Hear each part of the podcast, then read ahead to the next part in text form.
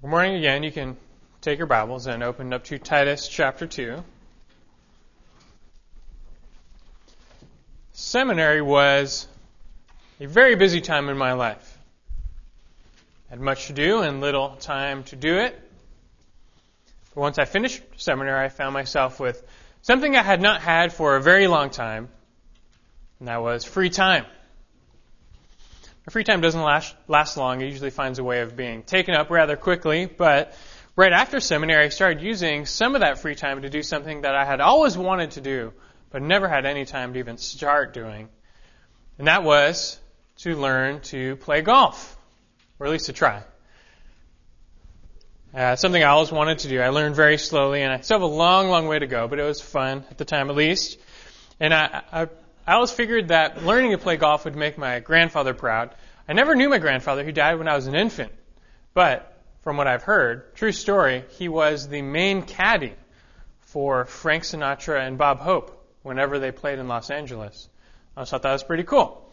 So I figured being playing golf would be a, a good thing for me to do. Well, today there's a popular golfer named Phil Mickelson. I'm sure you've heard of. He's kind of like, I guess, the moral version of Tiger Woods. Seems to be a pretty good guy. Anyway, because, or apparently Mickelson's golf name is Lefty, because he plays golf left-handed. Makes sense. The strange thing is that he serves a tennis ball with his right hand. He writes with his right hand. He picks up a fork with his right hand. Pretty much does everything right-handed. The only thing he does with his left hand or left-handedly would be to play golf. I found that pretty interesting and also pretty difficult. If I try to do anything with my left hand, I instantly become worthless. I cannot do anything left-handed. But the reason why Mickelson's golf, or why he golfs left-handed, it's even more interesting. According to a golf biographer, when Mickelson was one and a half years old, he learned the game by standing across from his father and watching him practice swing and mirroring him. His father plays right-handed, so Mickelson simply mirrored his father's swing, which therefore made his swing left-handed. As years went by, there he was, just mirroring his dad, learning to play golf, just standing opposite to him, and just doing the mirror image, and he became a left-handed golfer. It's a fun story, but it really serves as a perfect illustration of imitation. Ephesians 5:1 tells us, "Be imitators of God as beloved children. God is our Heavenly Father, and He is pleased when we watch Him and we do as He does. He wants us to imitate Him. He wants us to mirror Him. He wants us to learn to swing like He does, so to speak. God's our ultimate standard, and He is our model then for imitation. But here's the thing how do you imitate a God who is spirit? How do you imitate a God who is so transcendent, so far above us, so different from us? It, can be a challenge at times for a lot of people. I think God knew this, however, and, and part of the function Christ fulfills is this. Being fully God and fully man. By imitating Jesus, we are imitating God. We have a flesh and blood example. When we look to Christ, we see precisely how God wants us to live on this earth. He left behind a model for us to imitate. Now, that wasn't the only reason Christ came to earth, and it wasn't even the main reason Christ came to earth. But nonetheless, he did leave behind for us a model, an example to follow. Christ now serves as our daily model. We can look to him and see God's standard for us in the flesh. That's why we're told over and over again to, to follow Jesus, to look to him, to imitate him, doesn't end there, though. You see, in, in God's wisdom, He knew that as Christ left the earth, as He ascended back into heaven, His example would be difficult to grasp for some people.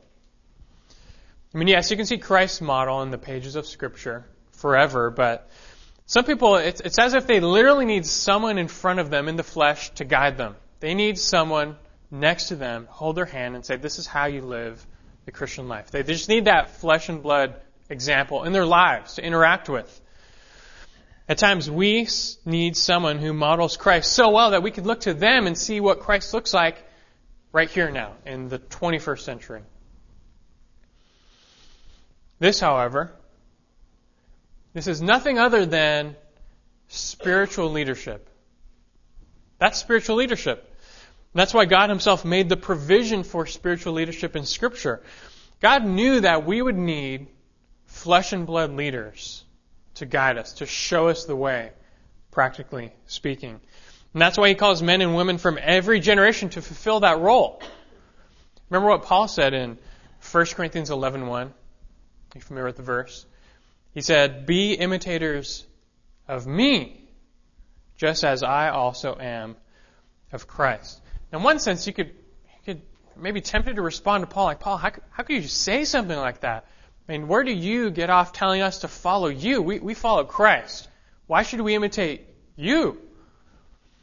But Paul understood spiritual leadership. He understood what it was all about. It's about modeling Christ for the people around you. And to the degree that you follow Christ, people can follow you. You catch that? It's true for anyone. To the degree that any person models Christ, you can follow them.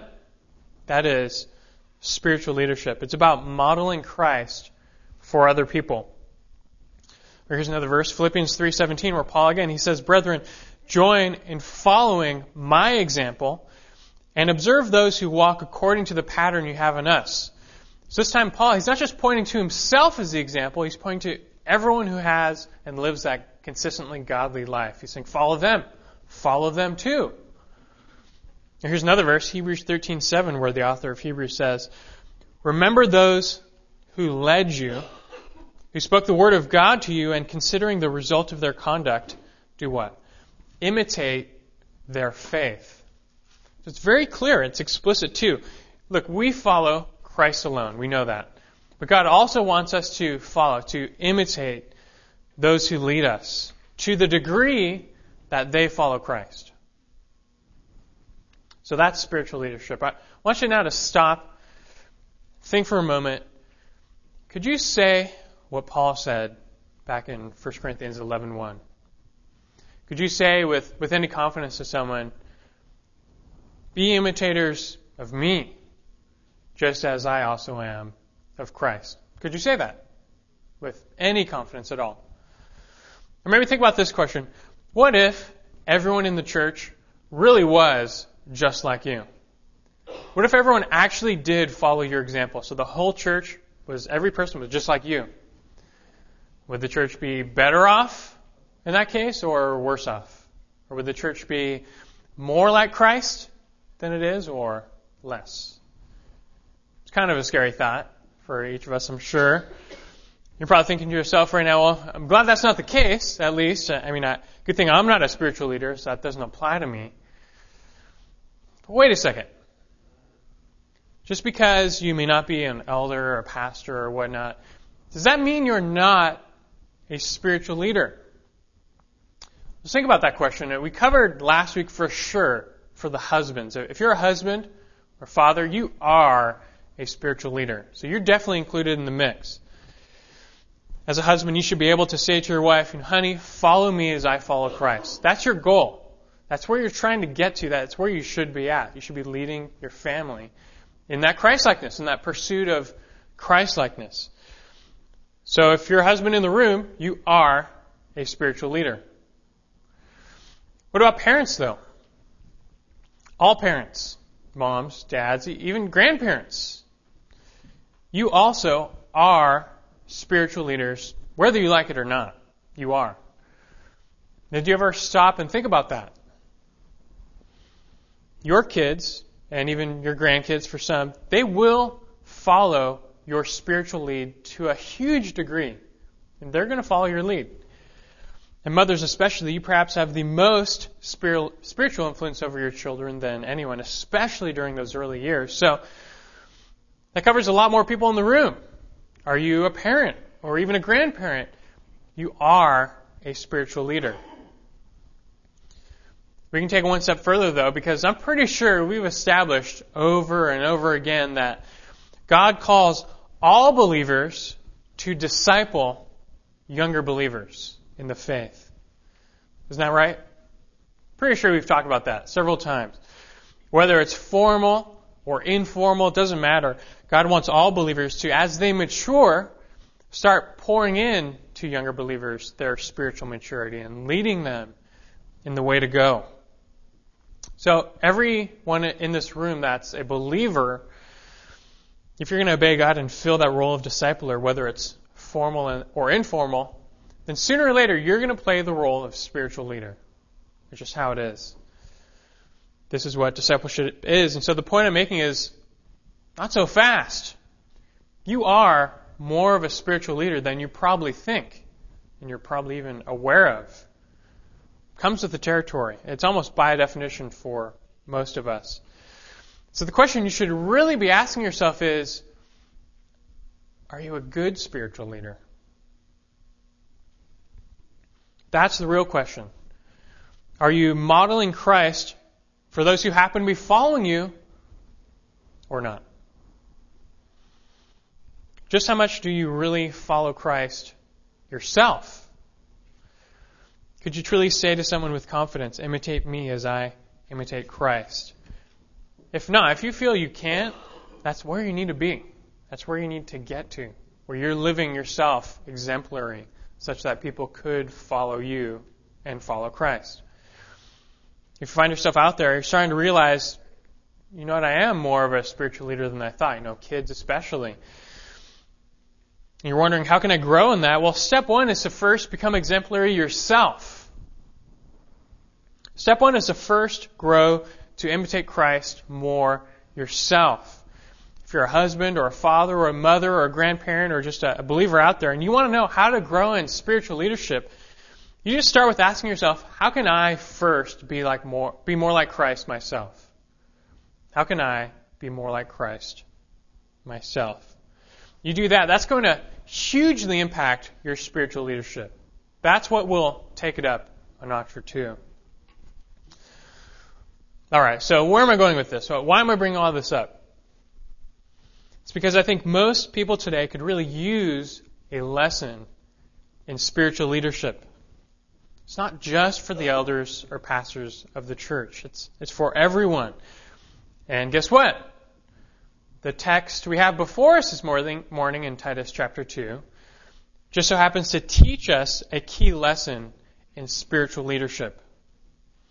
We continue to march through this, this brief but rather deep letter, Titus.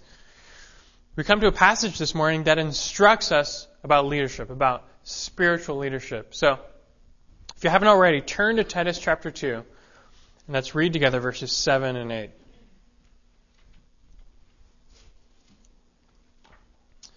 He says, In all things, show yourself to be an example of good deeds, with purity in doctrine, dignified, sound in speech, which is beyond reproach, so that the opponent will be put to shame, having nothing bad to say about us. So we transition into verse 7. Paul, he's no longer speaking to the church. Verses 1 through 6 we covered. He's talking to the people. But now he transitions himself and he's setting his sights on Titus. On Titus, the man directly, the man, the recipient of this letter. I mentioned this last week, but that last, or that first phrase in verse 7, where it says, in all things, in the Greek, there's no punctuation, so really it's better to consider that with the, at the end of verse 6. So he says, verse 6, young men are to be sensible in all things period or semicolon. Then, verse 7, new sentence, he's saying, You, Titus yourself, the key word is yourself, you yourself show yourself to be an example. He's telling Titus, you now, you be the example for the people. You personally be the example. It's kind of like this. You remember when you were a kid and you did show and tell? You know what I'm talking about. You would go into class, you would bring something, you would show it, and you would tell about it. It's not rocket science. It's pretty simple. Actually, actually remember bringing in this awesome dinosaur pop-up book in kindergarten. I seriously remember that as my, one of my earlier memories. But I can't find the book anymore, which is kind of sad. But anyway, Paul is saying here, he's telling Titus, look, show and tell yourself. You be the living example for these people. Point to yourself as the example. The verb for show, it's present, middle participle, which just means he's telling Titus, continually set yourself up as an example for these people. Just all the time. Characteristically be the example for them. And this word for example, it's tupos in the Greek. It's an interesting word. It was originally used to refer to a mark or an impression made by a pen or a hammer. If you were chiseling a statue, for instance, every single hit, every chisel would be a, a tupos or typos. The word then came to be used of the statue itself, more generally, or any copy of something else became a, a tupos. We get the word type from it, a type. The statue was a model or type of the real person. Now, everyone knows the copy is always inferior to the original, right? Copy, always inferior to the original. The statue, it's never as good as a real person, never quite as lifelike as a real person. But the goal of the sculptor is to make the model as close to the original as possible. I guess if he's a realist. That's his goal. And this is what Titus was to do. He was to be the model, the example. He was to be the statue of Christ. And though imperfect, he was to strive to be as close to the original as possible so that someone could look and look at him, this statue, and see Christ and see someone that looks a lot like Christ or Christ-likeness. Do you get, do you get the point? Do you get the picture here? He was to work on his own life, chiseling away sin and imperfection bit by bit by bit transforming and conforming himself more into the image, the, the likeness of Christ. That's his goal as a spiritual leader. And this is, this is behind verse 7. Show yourself to be a, a tupos, an example, a type of Christ. This was to be the essence of his spiritual leadership. And this concept here of being an example, isn't it so critical for spiritual leaders? I mean, how important is it that leaders be exemplary? That their lives match their words, that their actions match their speech. It's huge. Would you want to follow anyone who lived completely contrary to what he preached? If instruction is not displayed in the life of the teacher, it will carry little authority. Spurgeon once said, A man's life is always more forcible than his speech.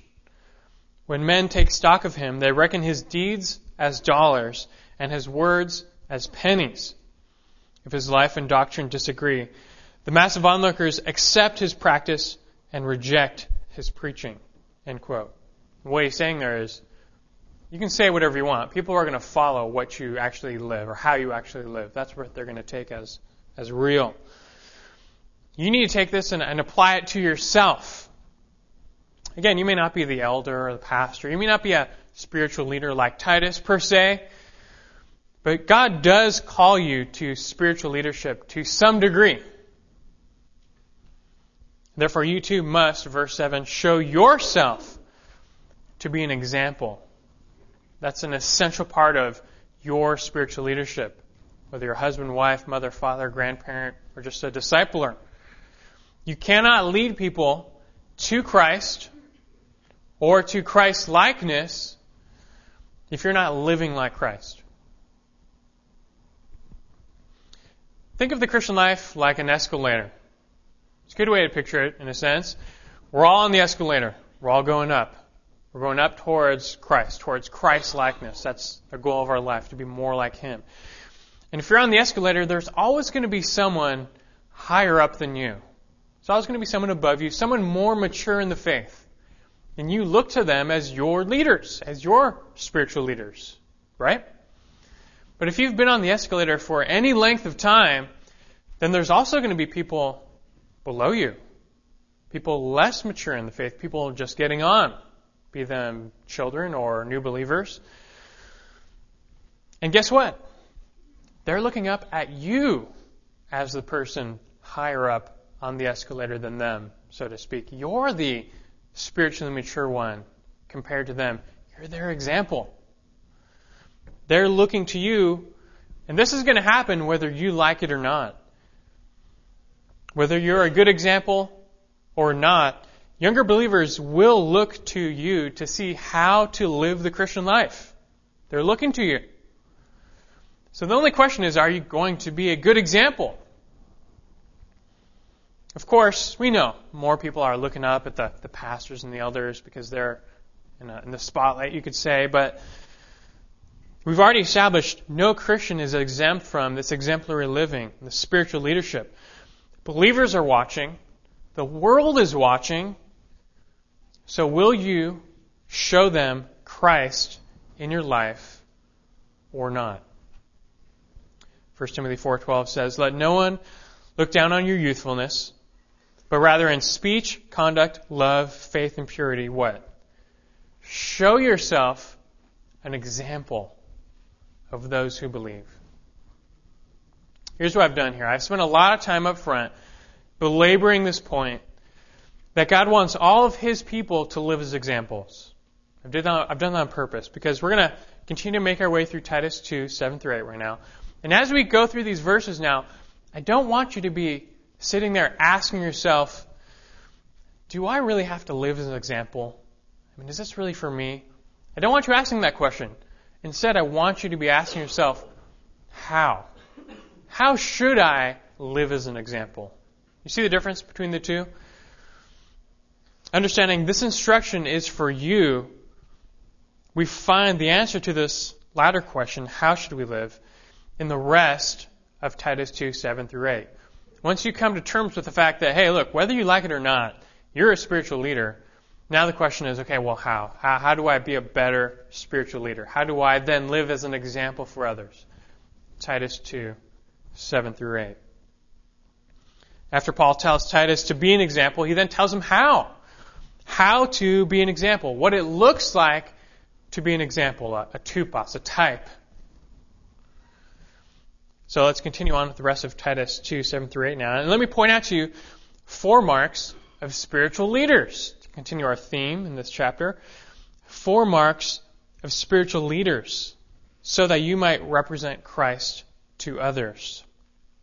Four marks of spiritual leaders so that you might represent Christ to others. Or in other words, Paul goes on to detail four ways in which Titus and others might model Christlikeness to others. And you would do well to make these four marks a part of your example or your testimony to those who follow you.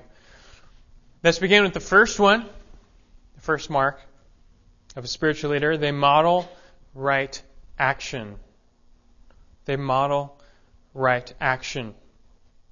Just looking at verse 7, he says, Show yourself to be an example of what? What's the first thing he lists? It's good deeds. Show yourself to be an example of first good deeds. To be a leader, to be an example, it's, it's by no means enough to simply say what is right. Rather, it's, it's just as important, if not more important, to do what is right. Spiritual leaders must model right action or good deeds. Good here refers to righteous, noble, excellent deeds. This is the observable dimension of the Christian life that faith produces. Now, good deeds. It's a huge theme in the pastoral epistles. And by that, I'm talking about 1 Timothy, 2 Timothy, and Titus. It's a huge theme, this concept of good works or good deeds. In 1 Timothy, Paul, he calls out women, widows, elders, and the rich and he tells those categories of people to strive to produce good works. He says that should consume a lot of your energy, good deeds. In 2 Timothy, he calls out everyone, all believers, and he says likewise, strive to bear good fruit, to produce good works. I want to show you one verse. We're so close. Just turn back to 2 Timothy chapter 3. 2 Timothy chapter 3.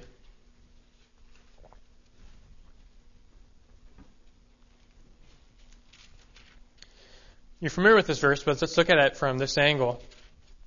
Verse 16, 2 Timothy 3:16, he says, "All scripture is inspired by God and profitable for teaching, for reproof, for correction, for training in righteousness."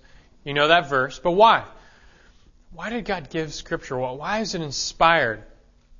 Verse 17, so that the man of God may be adequate, equipped for what?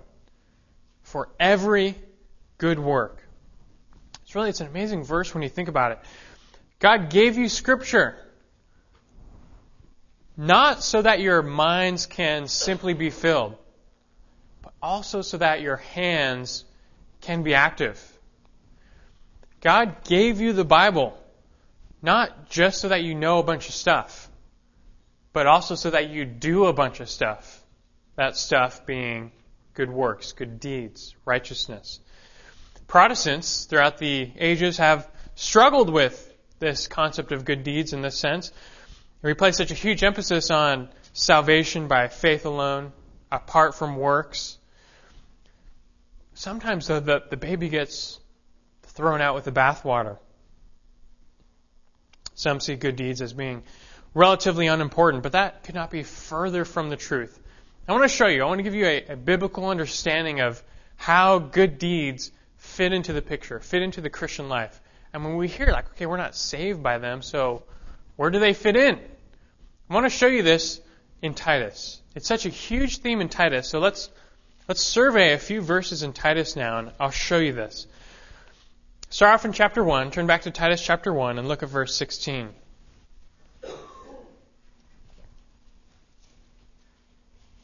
Titus 1:16. This is talking about the false believers.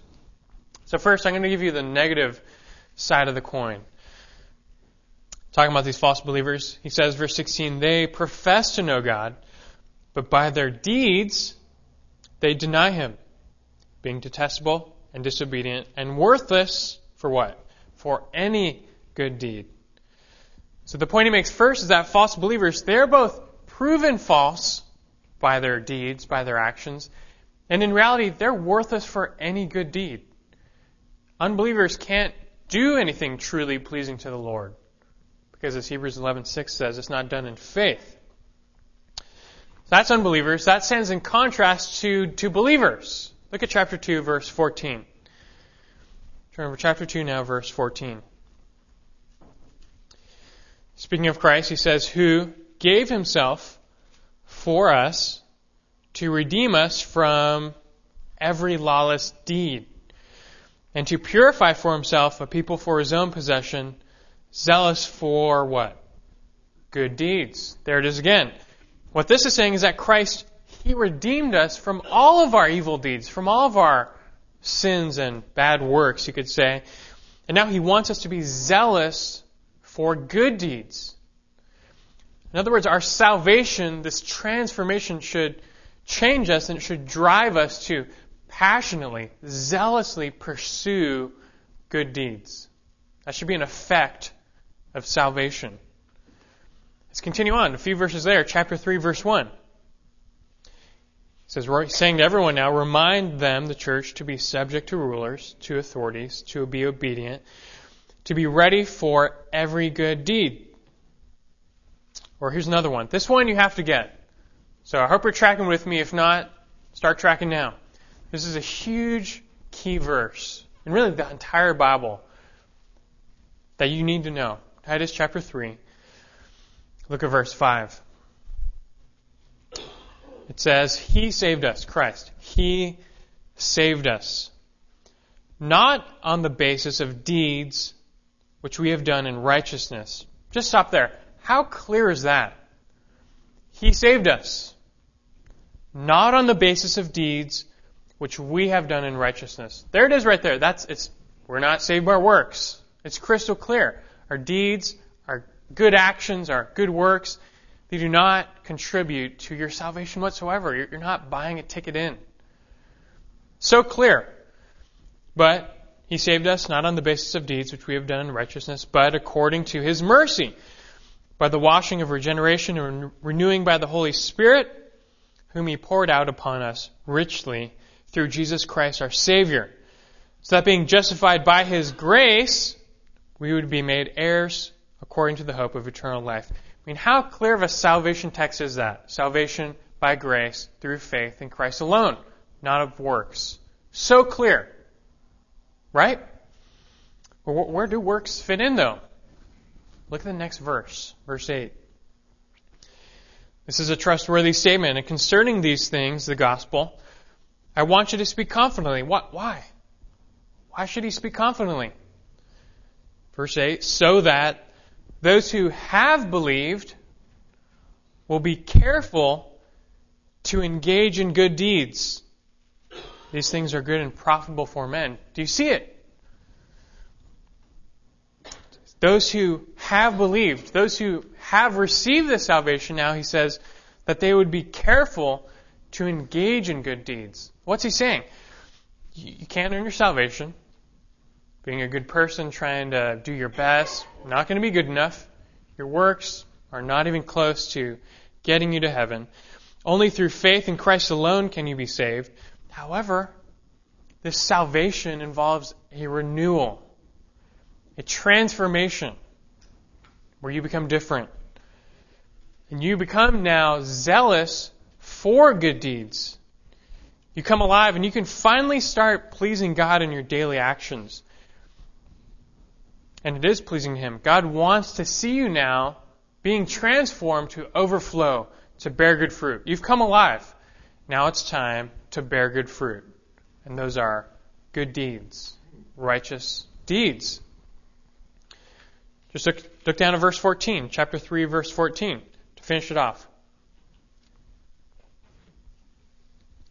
Nearly en- ending the letter, he says, Our people must also learn to engage in good deeds, to meet pressing needs, so that they will not be unfruitful. So there you have it. It is through good deeds or righteous living that believers can now bear fruit for God, that believers can now glorify God. So understand this first mark of spiritual leadership. Spiritual leaders must model right action. They must be examples of good deeds. And must understand how it fits. The only question to ask now is so, what are you going to do about it? it? It should be clear. So, what are you going to do about it? It's about application. How can you be a better example of good deeds? We see so many people in the world around us the Catholic, the Mormon, the Muslim they're trying so hard to live life and produce all these good works because they think it's buying their ticket into heaven. We know, Scripture tells us, that they are sadly mistaken. But the point here from our text in Titus is that of all people, you, the Christian, the one saved by grace, you should be the one out there striving for good works. Not because you're trying to earn your ticket into heaven, but to the contrary, because you've already received your ticket, so to speak, because you've already received grace and mercy and salvation by faith in Christ. You've been transformed, and so now you don't even have a choice. It's just part of your new nature to overflow in good works in righteous living, to bear fruit. Of all the people in the world, those who truly know Christ are the only ones that can actually glorify God through good deeds. So again, what are you going to do about it? How are you going to strive to grow in your example? The Bible itself prescribes several good deeds. You know them, so so excel in them.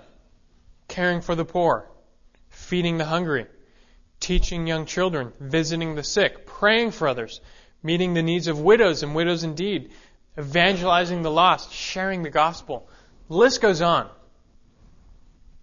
Just think of anything and everything God calls you to do. Everything you do in obedience to God is a good work.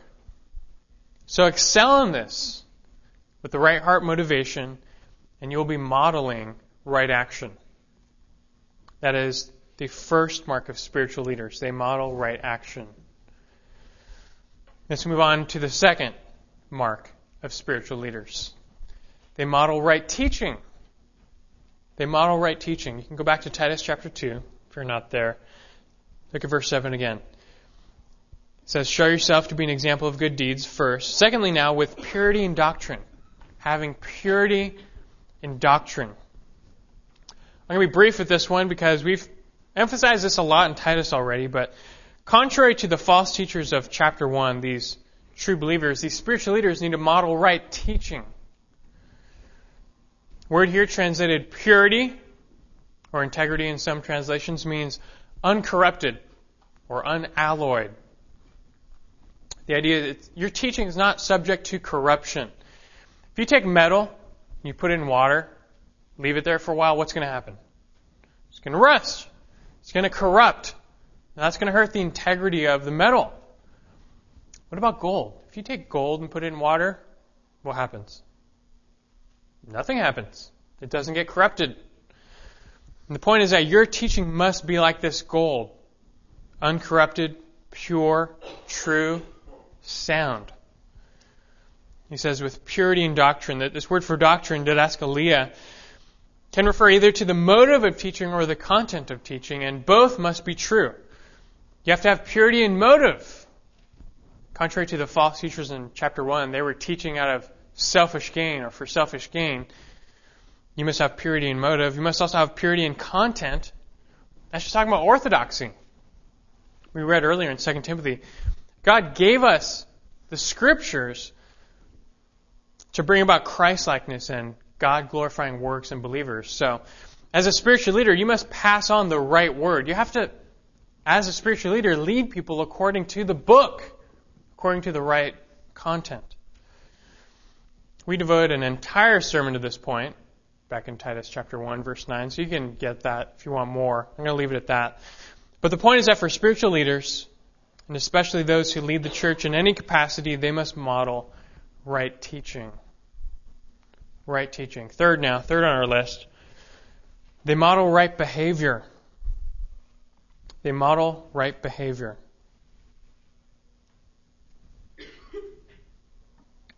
He says, show yourself to be an example of good deeds, number one, with purity and doctrine, number two, and then thirdly now, dignified dignified as our third mark of spiritual leaders. Looking for a synonym here would be maybe seriousness.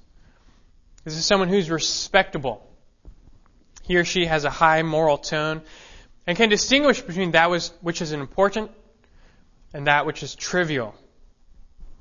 There's an accent of respectability to everything this person does. It's, it's a widely used word in 1 Timothy and Titus. And I think this third mark is extremely relevant for young adults who tend to both not take things seriously and not take themselves seriously. That's not saying you can't have a sense of humor, that you can't laugh. That's not the point here. It's about understanding when it's a time to laugh and when it's a time to be serious. That's what it means. That's part of dignified, to be dignified. For example, you know, if you're on the ground playing with your kids, it's okay to be silly, goofy. I mean, that doesn't mean you're not being dignified like this third mark says. But look, if you have kids, for instance, that need to be disciplined, then it's a time to be serious, to be dignified. The point in the text is that when it comes to spiritual things, when it comes to the things of the Lord, believers and spiritual leaders should behave with a seriousness, a dignity about them. Just give you, give you one example. There, there's a T-shirt that's become, I guess, pretty popular in the past few years. You've probably seen it around, especially if you deal with college students as I used to. You've seen you've seen the T-shirt. It's got a picture of Jesus on it, which I, I, I didn't know we had a picture of Jesus available, but apparently they know what Jesus looks like. So it's got a picture of Jesus as a caption under the picture, and the caption reads, "Jesus is my homeboy." You've probably seen the shirt, and I can sort of see how some Christians might construe that as humorous, but here's the point. The spiritual leader would understand there's just a lack of dignity there. There's a lack of reverence where there should be. God demands more, God is worth more. It's being dignified when it comes to spiritual things. There's a lot of popular pastors out there buy into this, this kind of cultural Christianity, and there are many out there who they're, they're funny to listen to. They're amusing to listen to. They have a big followings because, hey, who, who wouldn't want to listen to them? They're very fun and entertaining. but they struggle to get serious. And when they do try and get serious in their preaching, nobody takes them seriously. They spend more time acting like stand up comics than preachers, and so when it comes time to preach the gospel, if that time comes, it falls on deaf ears. The problem with this is that when it comes to spiritual things, we have a serious message. We're dealing with serious truths, so sometimes you need to be serious with people. Sin is serious. Hell is serious. If man's problem was laughter, God would have sent a comedian. But man's problem was sin, so God sent a Savior.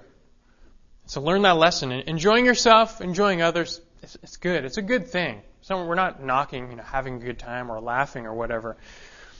But there's a time to be dignified.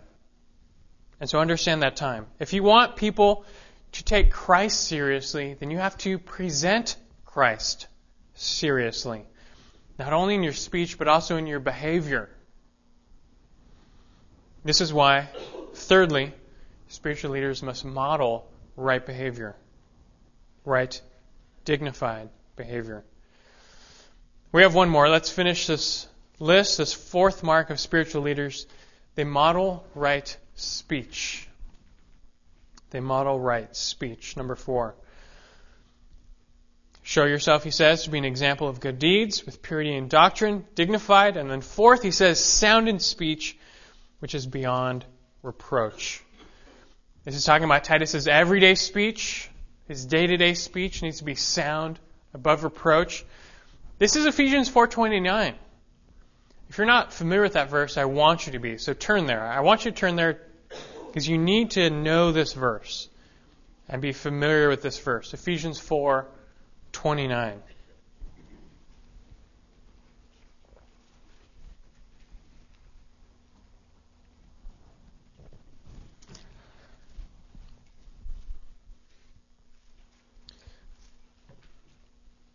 Paul tells Titus in verse 8, you know, sound in speech which is beyond reproach. And that's so similar to Ephesians 4.29, which reads, Let no unwholesome word proceed from your mouth, but only such a word as is good for edification, according to the need of the moment, so that it will give grace to those who hear. That's what it looks like to be sound in speech. It's, your speech, it's sound, it's healthy. Your words, they give life not death. Some people, they seemingly speak death. When they talk, their words have the effect of Christ cursing the fig tree. You know, people around them just shrivel up. They're torn down. Rather, in your words, you should edify. The word edify means to build up. You should build up with your speech. Be sound in speech which is above reproach. It means your speech cannot be condemned. No one can bring a charge or reproach against your speech that will stick. If I can revisit 1 Timothy 4 again, you don't have to turn there, but 1 Timothy 4:12, I read it earlier. Notice the first thing on Paul's list. He says, "Let no one look down on your youthfulness, but rather in speech, conduct, love, faith, and purity, show yourself an example of those who believe." It's interesting what comes first on that list. Speech. It even comes before conduct. Says speech first. Because there's a power to your words. Isn't that what James tells us? James chapter 3, 2 and 3. The tongue, it's a fire. It's so destructive, he says. The tongue, it's a wild beast. Nobody can tame it. You have an enemy to your souls living right within you. And it can't be tamed. So what are you going to do about it? As God said to Cain, sin is crouching at your door. You must learn to master it. So through Christ and through the indwelling Spirit, are you working to reform your speech? To have edifying speech? The saying is true. Actions do speak louder than words. That is true. But words are easier to come by. You will sooner slip up in speech than in action. The world is watching and the world is listening. You know how it goes. The world is waiting for just one slip up from you. Just one careless word coming out of your mouth, mouth and they will forever label you as the hypocrite. That's how they operate. For spiritual leaders, which you're called to be, it's so important that you retain your ability to influence others for Christ and that you not forfeit this over unsound speech. This is why spiritual leaders must fourthly be sound in speech.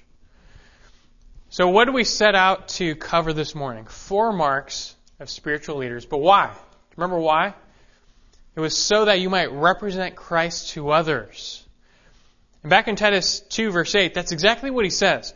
Why should spiritual leaders model right action, right teaching, right behavior, right speech? What's the big deal here? He finishes off verse 8. He says, in regard to all these things, so that the opponent will be put to shame, having nothing bad to say about us.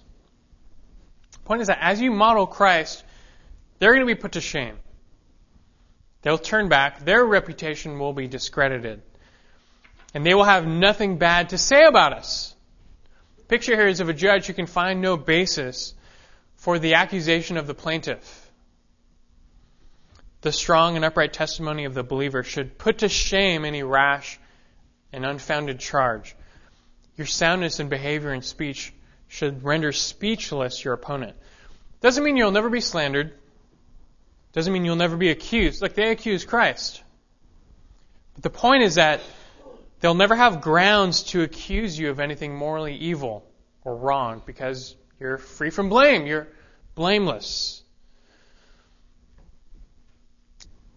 Here's the thing you know you can't make people believe Christ. You don't have the power to make people believe in Christ, right? It's in God's hands. However, far be it from you to make people reject Christ.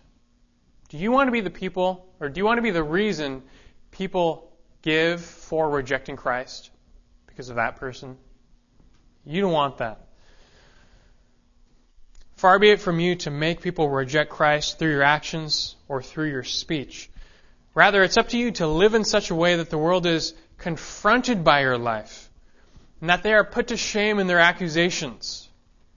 Hopefully, that shame will turn to conviction that conviction will turn them to consider the Christ they see in, their, in your lives.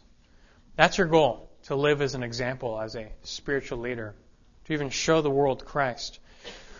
I want to finish with one verse. So humor me here. Turn to 1 Peter 2. If I had just one more verse here.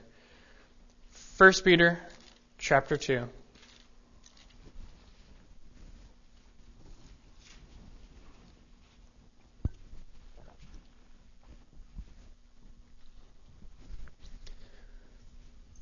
Look at verse 15. 1 Peter 2.15. He says, in a very similar verse, For such is the will of God, that by doing right you may silence the ignorance of foolish men. That's your goal. By doing right you may silence the ignorance of foolish men. Doing right action, right teaching, right behavior, right speech, this is the portrait of the spiritual leader, and as we've established, that should be you. In some capacity, you fill that role. In the church, in the home, in the world, people are looking at you. The question is, will they find Christ when they look at you? Will they see Him? Is Christ represented in your life? Are you pointing to Him in what you say and what you do, or not? You're in 1 Peter 2. Just look back up at verse 11. 1 Peter 2:11. This is a great verse.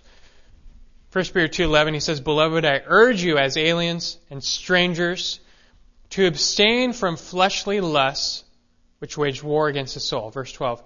"Keep your behavior excellent among the Gentiles, so that in the thing in which they slander you as evildoers, they may because of your good deeds as they observe them, glorify God in the day of visitation. And that's the perfect verse to sum up everything we've been talking about. His point is look, in this verse, you have these unbelievers, these Gentiles, he calls them, they see Christ in you, in your lives, and it leads them to Christ. I mean, talk about spiritual leadership or living by an example. You can't control whether or not people accept or reject Christ. But you can live in such a way that you are above reproach and that you are showing Christ to people in the way you live. That's going to lead people to Christ. That's the best type of spiritual leadership there is. Modeling Christ, living Christ for others to see. Believer, unbeliever, child, friend, disciple, whoever. You're modeling Christ for them. It's a story of a man named Joe. Joe was a drunk, but he was miraculously converted in a street outreach mission. Before his conversion, he gained a reputation as a derelict an alcoholic for whom there was no hope. But with his conversion, everything changed. Joe became the most caring person, person at the mission. He spent days there doing whatever needed to be done. No task was beneath him. Cleaning the toilets, looking after the other drunks who wandered in off the streets. He was always there, always helping, always serving. One evening after the mission director delivered his evangelistic message to the usual crowd of sullen men with drooped heads, one of them looked up, came down to the altar, and kneeled to pray, crying out for God to help him change. The repentant drunk man kept shouting, Oh God, make me like Joe. Make me like Joe. The director leaned over and said, Son, wouldn't it be better if you prayed, Make me like Jesus? Thinking about it for a few moments, man looked up with an inquisitive ex- expression and asked, Is he like Joe? See, this drunk man didn't yet really know Jesus, but he saw Jesus lived out in the life of Joe. And that led him to come to know the true Jesus, the true Savior, the one and only. So going to ask you, do other people see Jesus in you? Could they ever say, Oh God, make me like him? Or make me like her? Do you feel that by God's grace, someone could see Christ in your example? And consider, consider what needs to change in your life to make that more true.